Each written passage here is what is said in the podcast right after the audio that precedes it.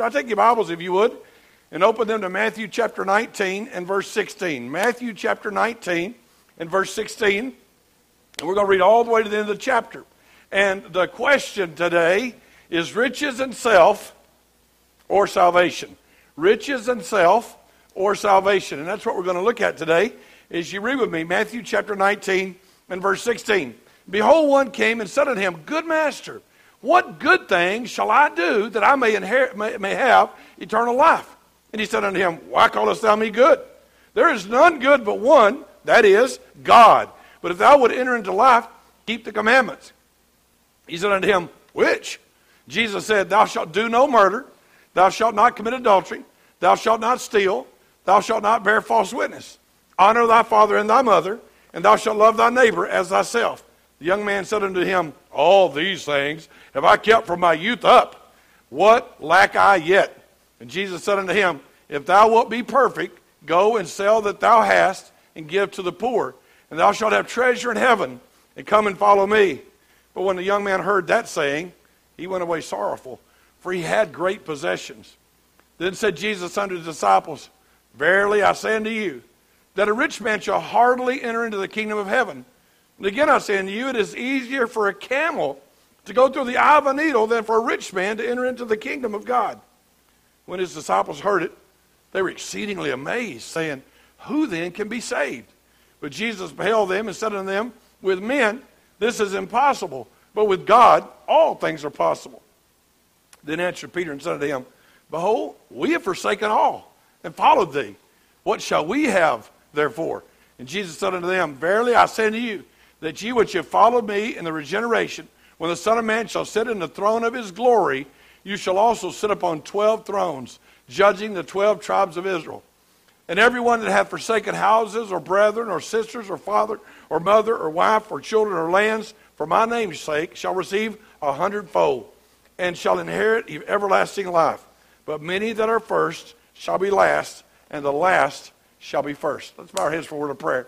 Father, I pray that you would bless this passage of Scripture and help us to understand it today.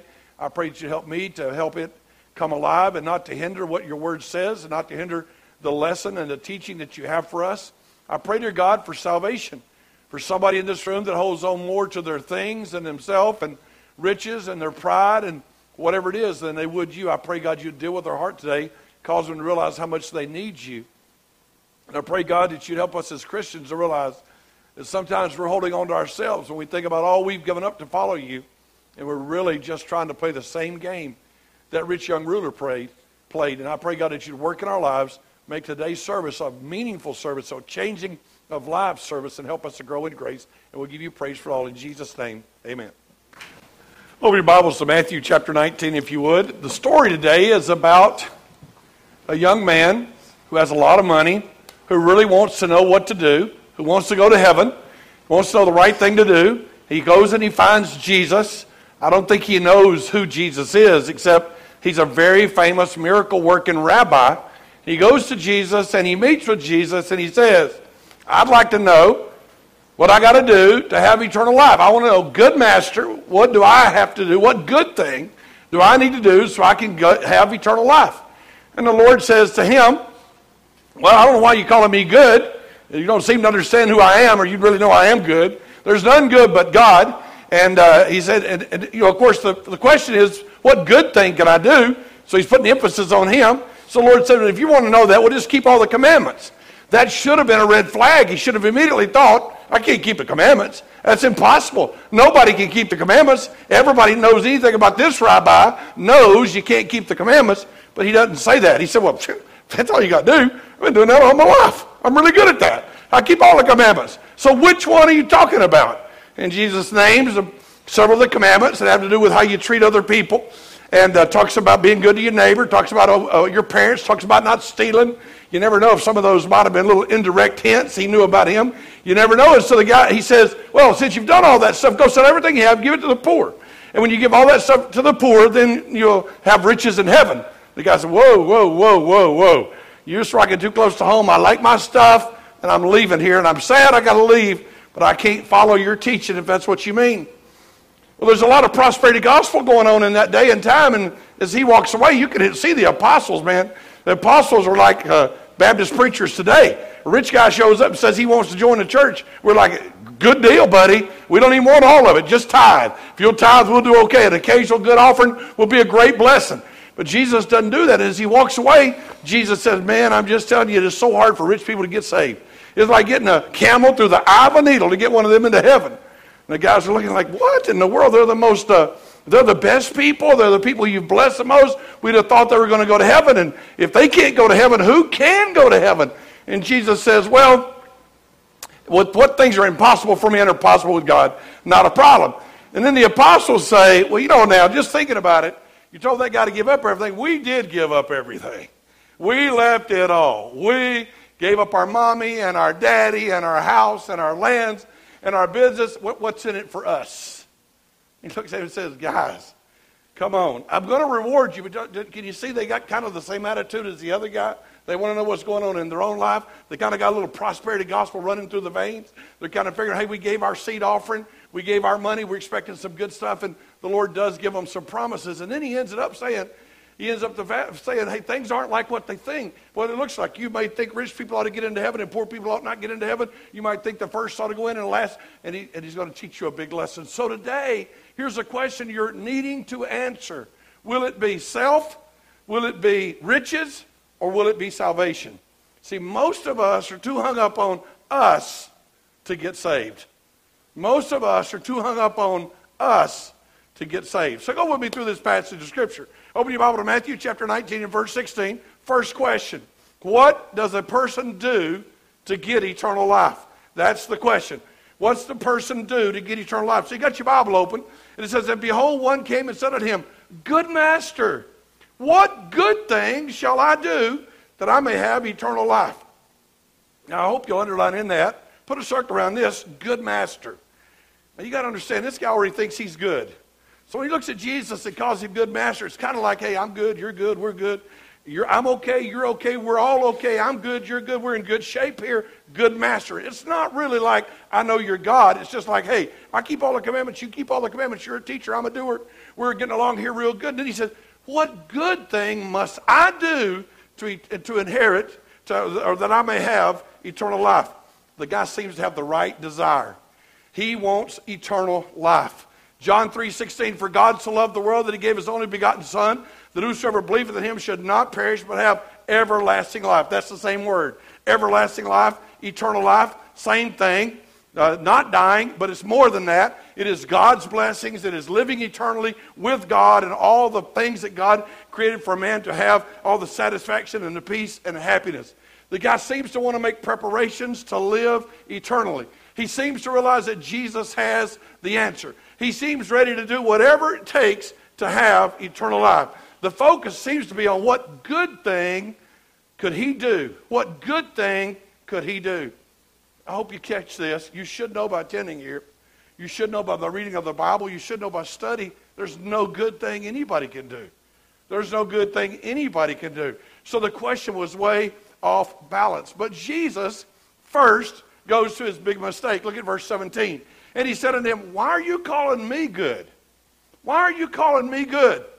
Now, you know, I think there's a whole lot more into that. I would like to develop it, but we, are going to finish this part of the chapter. But here, why are you calling me good? It'd have been one thing if he'd have said, I know you're God, I know you're good. But he doesn't know that. He said, Why are you calling me good?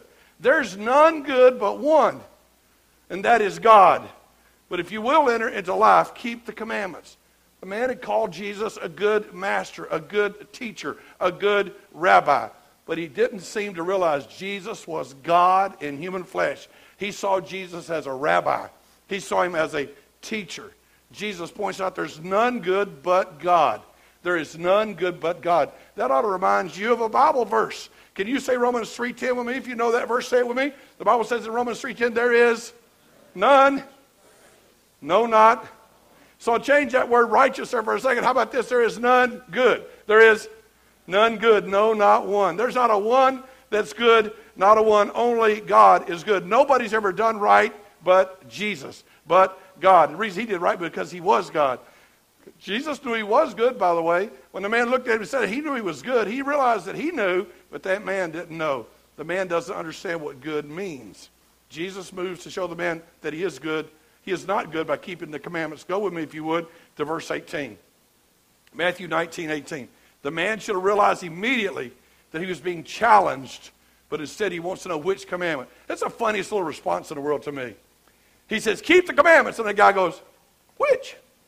There's 10. Name one. We'll see if I've done that one. Test me. Check me out. I'm doing pretty good. You name the commandment. This is name your commandment, and I will pick out the one that I did. And so look at verse 18. He said, Which? And Jesus said, Okay, I'll give you some. Don't murder. Don't commit adultery. Don't steal. Don't bear false witness. And he names the commandments about how we treat others.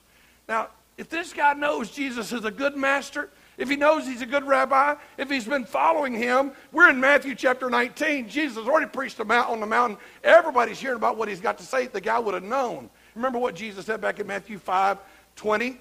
In Matthew 5 20, Jesus said that except your righteousness, except your, righteousness shall exceed the righteousness of the scribes and Pharisees, you will in no case enter the kingdom of heaven. If you aren't doing better than the guys who think they're doing good, you ain't going to heaven. If you're not doing better than everybody who thinks they're doing good, you're not going to heaven. That's what Jesus said. And then he proceeded to take those Ten Commandments in that story, the Sermon on the Mount. He takes those Ten Commandments and proves, no, you haven't kept them. You can imagine a guy walking around and say, Well, ask me if I've ever committed murder. And uh, we would all say, I'm, I'm pretty sure that there's no murderers in this room. So if somebody said, I mean, which commandment have you kept? We'd all go, I, I never killed anybody. I never killed anybody. I never murdered anybody. So Jesus said in Matthew chapter 5 and verse 21, You have heard it said by them of old time, Thou shalt not kill, but whatsoever, and whatsoever whosoever shall kill shall be in danger of judgment. But I say unto you that whosoever is angry with his brother without a cause shall be in danger of the judgment. So basically, Jesus said, All right, let's just go over the commandments real quick. Commandment says you shall not kill. You know that. You've heard them said all your life. Let me explain what that means. It's not just don't kill anybody. It's don't get mad without a reason. It's don't get angry. It's don't call your brother a fool. If you got hatred in your heart, you're a murderer.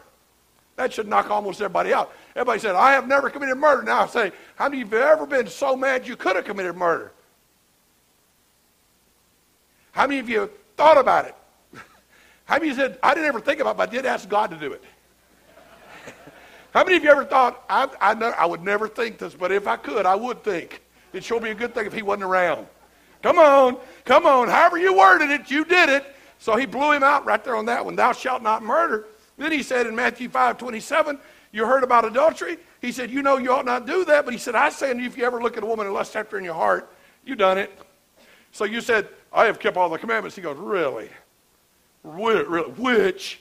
Which is his question. He said, Don't steal. He said, Don't bear false witness. He said, Honor your parents and love your neighbor.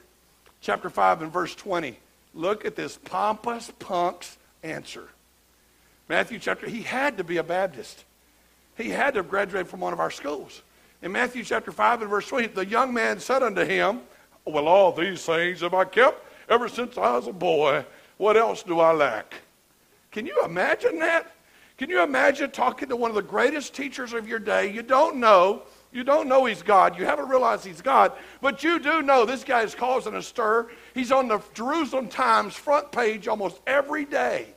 He's looking around and saying, wow, this is Jesus. This is the great master. This is the great teacher. And I'm going to go up and I'm going to talk to him. I'm going to tell him he's good and I'm going to let him know I'm good. That's what we're going to do right here. Pictures, hey, press, take pictures. I'm running for office. Want everybody know I'm good. He's good. I'm good. I want to get a shot with him. Publicity stunt here. I'm good. All these things have I kept. Now, here's the purpose of the law. You remember this. Look with me, if you would, in Romans chapter 3 and verse 19. And you need to look this up. Write it in the margin of your Bible. You need to understand the purpose of the law. We're doing this in the book of Deuteronomy. It's showing up again on Matthew. Why did God give the law? Romans chapter 3, verse 19, the Bible says, Now we know that what things soever the law says, it says to them that are under the law, that every mouth may be stopped. Would you underline that?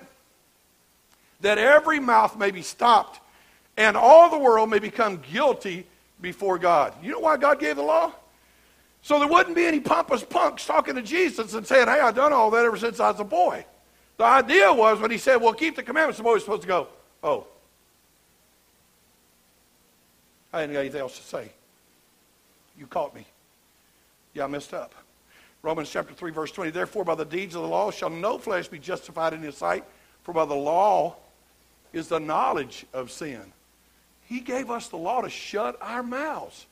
Boy, that would stop all the bragging that goes on and all the churches. That would stop all the Pharisaical attitudes if we realized that every time we look at the law of the Bible, the mirror of the law, we'd see ourselves as dirty, rotten sinners, and all we could do is thank God for grace and mercy. That was the goal.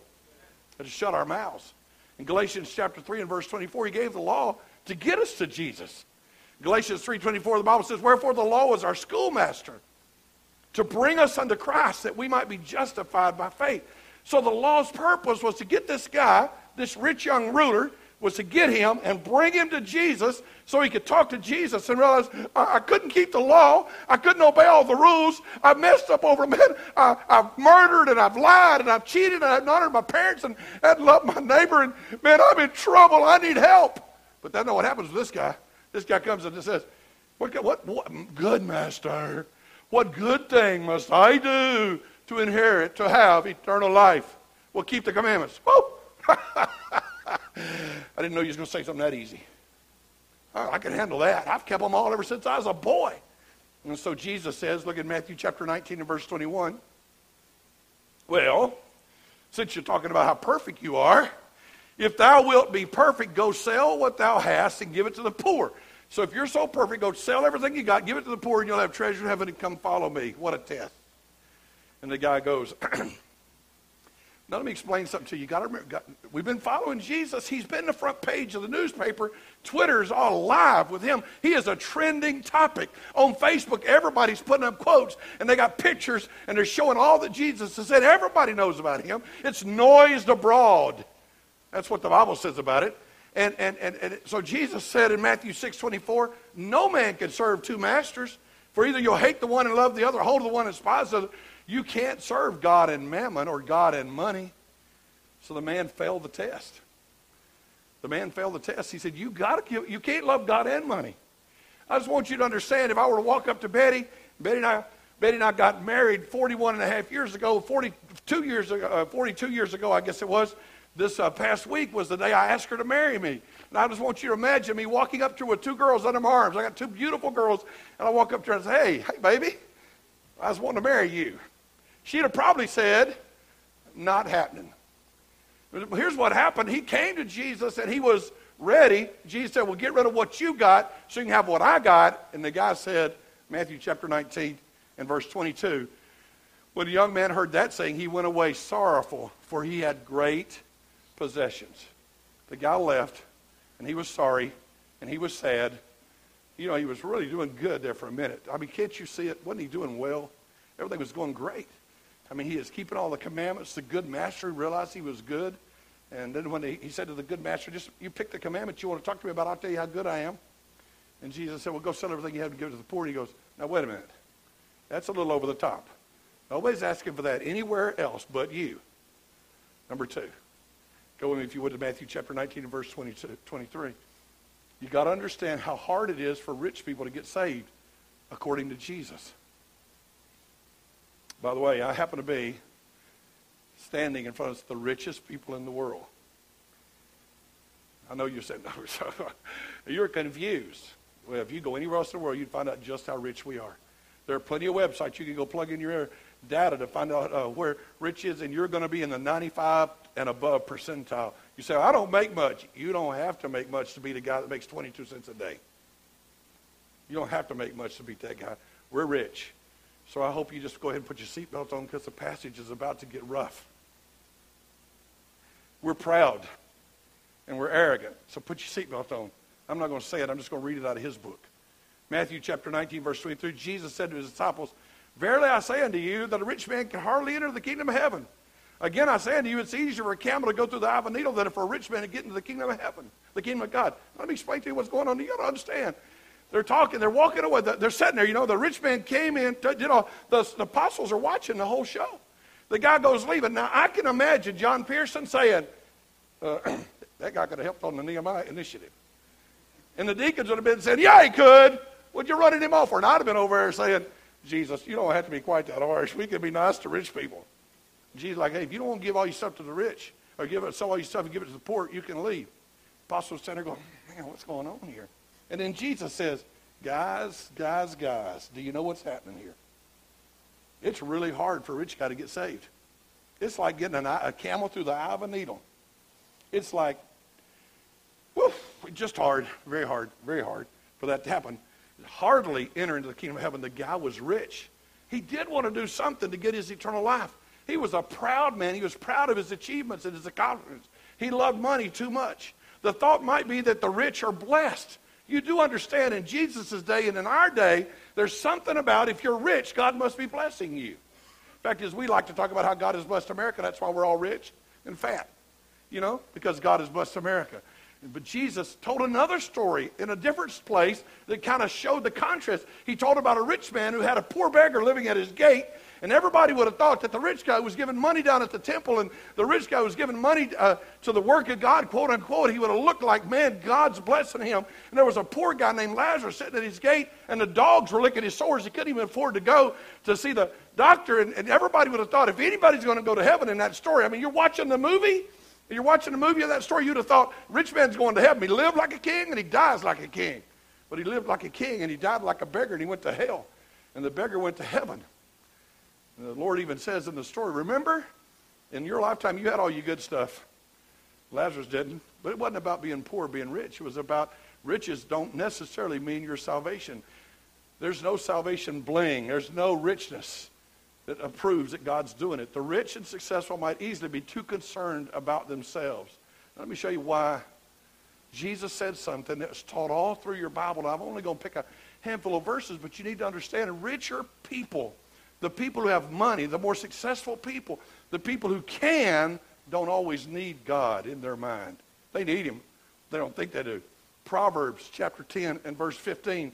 The richest guy in the world at his day, in that day and time, his name is Solomon. He's talking to his son. And he says, The rich man's wealth is his strong city. The destruction of the poor is their poverty. He said, Hey, let me just explain something to you, son. If you're not careful, your money will be where you think you got your protection. Your, your, your, your retirement plan, your job, your success will be money. And money takes care of you, and you'll think that. Chapter 13 and verse 8, he said, The ransom of a man's life are his riches. So in other words, you get in trouble, you know what will get you out of trouble, don't you? Money. If you can afford to hire the dream team, you can get out of trouble. If you can afford to get the best doctors, you can get treatment. Rich people have it better. And he said, that's what he's telling his son. He said, but that, I think he's trying to tell him that ain't right. Chapter 18 and verse 11, he said, the rich man's wealth is a strong city and has a high wall is, uh, his, in his own conceit. See, rich people easily, can I just say, let me, can I just say this? I am a rich guy. I just want you to know I'm rich. I'm a child of a king. I live in America. I have a very nice house. I have a nice vehicle. I have a beautiful wife. I have health. I have my health. I mean, I'm a rich guy. When I travel around the world, I'm like, I'm shocked at how people live. I'll be honest with you, I do not ever have to think to myself, are we having beans and rice or rice and beans tonight? I'm like, what kind of meat are we having with that? And are we getting all the sauces I like? I mean, I, I mean, I want to eat good stuff. Uh, we were at the wedding yesterday, and Betty said, you want to go over and get some sweets? I said, no, I want something to eat. Let's go somewhere and get something to eat. I don't want a piece of cake. I want some meat. Amen. I know it costs money, but I'm rich. Come on. See, that's what Jesus was saying. The disciples recognized that in their own lives. And the people they knew, they thought, man, being rich is a sign of blessings. Look at chapter 19 and verse 25. Matthew 19, 25. When his disciples heard it, they were exceedingly amazed. And they said, well, who can be saved? God. Jesus. Question. You're telling me the rich guy who you poured out your blessings on, you giving him more stuff and you giving anybody else, and he can't be saved? Surely, he ought to be able to get saved. Who can get saved if, if they can't get saved? Don't all men have a tendency to think in terms of what they do? I grew up all my life, and I would ask people, Do you know if you died today, you go to heaven? They would say, Yeah, I got baptized. I didn't ask you if you got baptized. Well, I, I well, I, uh, well, I keep the Ten Commandments. I didn't ask you if you kept the Ten Commandments. Well, I'm a good person. I didn't ask you that. I said, you know, if you're going to die, if you die today, you go to heaven we tend to think about what we've, we're hung up on ourselves. We want all the success, but that might be a hindrance. They were shocked to think that those who appeared to be blessed by God would have a hard time trusting God. You would think that the guy who wakes, up I mean, we got money, we got houses, we got cars, we got retirement plans, we got health insurance. We can complain all we want, but get on an airplane with me and fly to Africa to a billion people about. Fly with me to South America. Betty and I arrived in South America in 1988. When we arrived in Arequipa, the minimum wage was $25 a month. And 85% of the people did not make that much. 85%. Only 15% made $25 a month or more. I have never in my life seen such poverty. If anybody's blessed, it's us. But sometimes I'll say that that poverty and that need and that hurt drove those people to trust God because they didn't trust their wallet. And they couldn't trust their government. They could only trust the God of heaven. The truth is that we all get hung up on ourselves. If God didn't convict us of our sin, we would never admit it. It takes God working in the heart of anyone. We're all focused on ourselves way too much. So far in this story, I want you to see what's going on. We've got a rich young guy who's got a lot of money, and he's a good guy, and he's been he's honestly moral. He's like the best neighbor you could ever want. He's like the best man. He's he's probably president of the Kiwanis and uh, and every other one of those clubs, whatever they are, the Rotary Club and the Lions Club. He's a member of every one of them. He's a president. He's the guy that's giving away money. This is a great guy. In every way you look at him, this guy is a good guy. He knows he's a good guy. And he walks up to Jesus. He's like, See, I'm a member of all these clubs. I, jo- I give money to everything. You name it, I give. Hey, me, I, I, Jerry Lewis calls me when he wants to run one of his telethons because I'm going to give the money. Hey, he, you know what? Everybody, hey, March of Dimes, I am the March of Dimes. I'm a good guy. Hey, good master, what good thing must I do to inherit eternal life? What good thing must I do to have eternal life? He looked at God and he said, he looked at Jesus, God, and he said that. And the Lord said, you ought not be calling me good. You got to figure out something here, buddy. You're, you you got this good thing messed up. But the guy didn't catch it. He says, but if, so if you want to know, check out the commandments. The guy goes, well, I've been doing that since I was a kid. I mean, really, the things you just named, me, I'm good. And Jesus said, well, go sell everything you have and give it to the poor. And the guy said, whoa, whoa, whoa, whoa, whoa, whoa, whoa. Nothing else would you have before your God. First commandment, no other gods will you have before me. You've sure flunked on that one. And the guy was hung up on himself. And he, he, he, he, he wasn't going to get saved. And Jesus told the guys, it's hard. Can I just stop and tell you that it's hard for Americans to get saved? It's hard for us to get saved because of our pride. It's hard for us to get saved because of our arrogance. It's hard for us to get saved because we are good people. Hey, man, when they have, a, when they have an earthquake in Nepal, we're the givers. When a tsunami hits Japan or, or Haiti, we're the guys that break the banks giving the money. We're really good people. Good people go to hell when they die. Good people go to hell when they die. Good people go to hell when they die. The only people that ever go to heaven are people that realize they were a sinner and realize they couldn't get to heaven on their own. What good thing can I do? There wasn't one. Now Peter starts basically the same attitude. Matthew chapter 19 verse 27. Peter said unto him, We have forsaken all well, since you're talking about selling everything and giving it to the poor, you know that's what we did. And we have been following you. We left our businesses. We sacrificed greatly. Uh, the rich, if the rich people have a hard time, man, we must be in really good shape. Well, that sounds like I said, doesn't it? Because everybody in this room sitting there going, yeah, give it to them, Austin. And rich people aren't here. You tell them because we are pretty good. Uh, I mean, honestly, we tithe. Hey, you know we tithe. There wouldn't be a building if it wasn't us. There wouldn't be a Nehemiah initiative if it wasn't us. Hey, we're givers. Hey, we give a lot to Aren't we good people? Vision Baptist, we're good people. Yeah, we are. That's kind of how Peter's talking. So the Lord says, guys, it's true. I, I want to take care of you. Look at verse 28.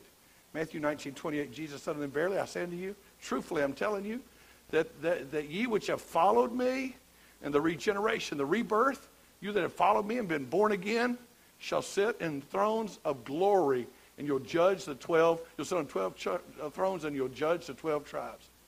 For another day, I'll show you. That's a millennial kingdom. That's us ruling and reigning with Jesus Christ.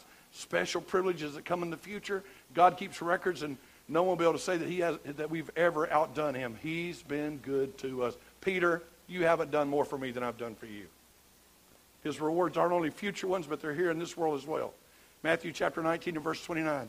And everyone that hath forsaken houses or brethren or sisters or father or mother or wife or children or lands for my name's sake, they'll get a hundred times that. And they will inherit everlasting life. The disciples say, We've left family and fortune and future, but God's still good to us. It's a matter of leaving it for His sake. He'll pay us a hundred times over. I'd like to real quickly tell you, let me just say to you, when you serve God, you ought never have the attitude, man, we have really given a lot to serve God. Betty and I left the United States of America in 1987. We left our house in the middle of January. We drove towards Texas to turn south and go to, to Querétaro, Mexico to try to learn Spanish. I was so excited. I mean, I was so thrilled that my dream was coming true. I'd raised the money, and I'm on my way to the mission field. And we got down there, and you know, we're cut off from family. We're cut off from everybody. There's no internet. There's no FaceTime. There's no Facebook. It was just our family and then Mexicans. That was it.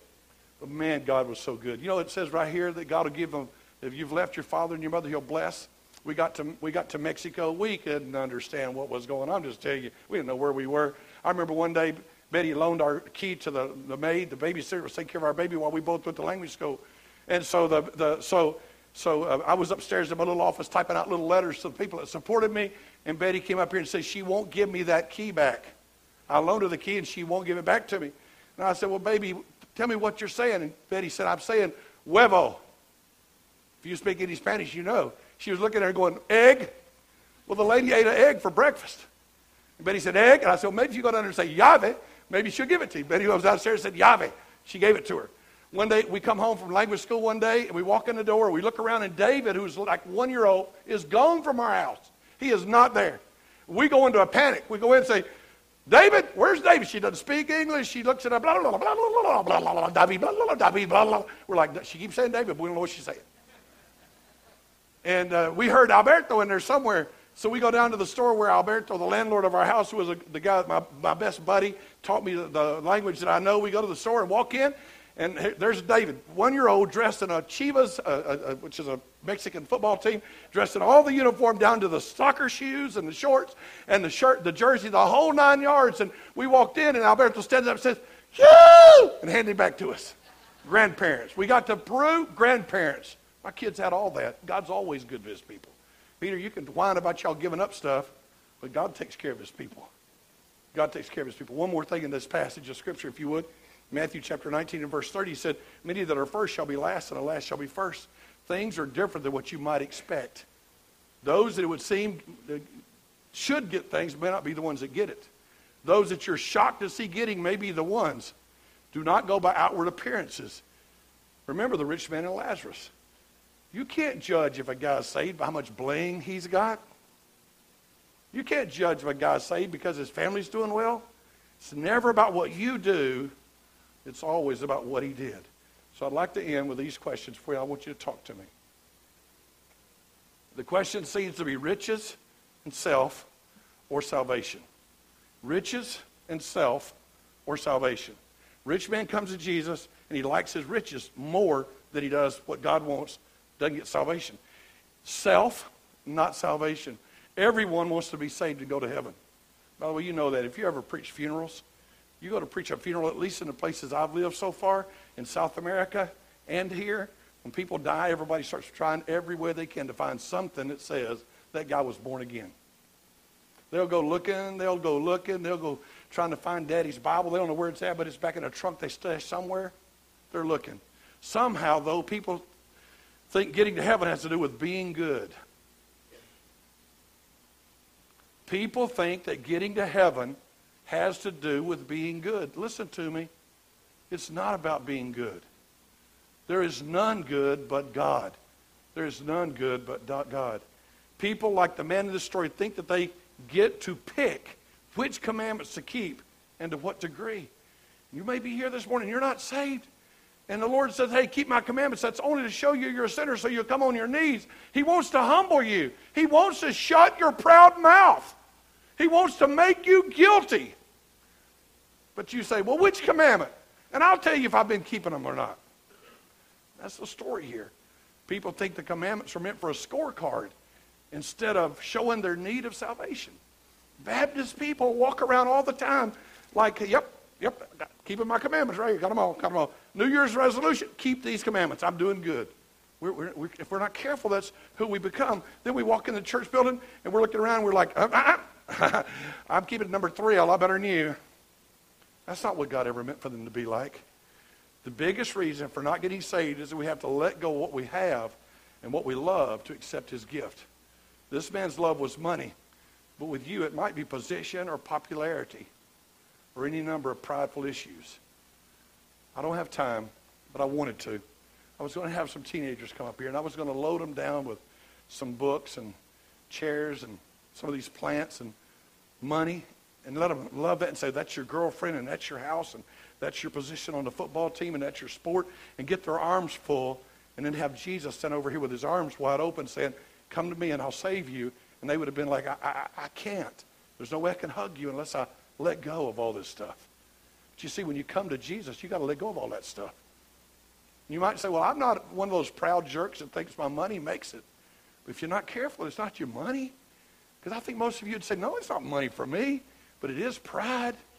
It is the arrogance. I'm not going that. I'm not going down there in front and getting on my knees and people knowing I'm in trouble. I'm not raising my hand to get saved so somebody will come talk to me and everybody will figure out I'm a sinner. I'm not admitting I'm a sinner.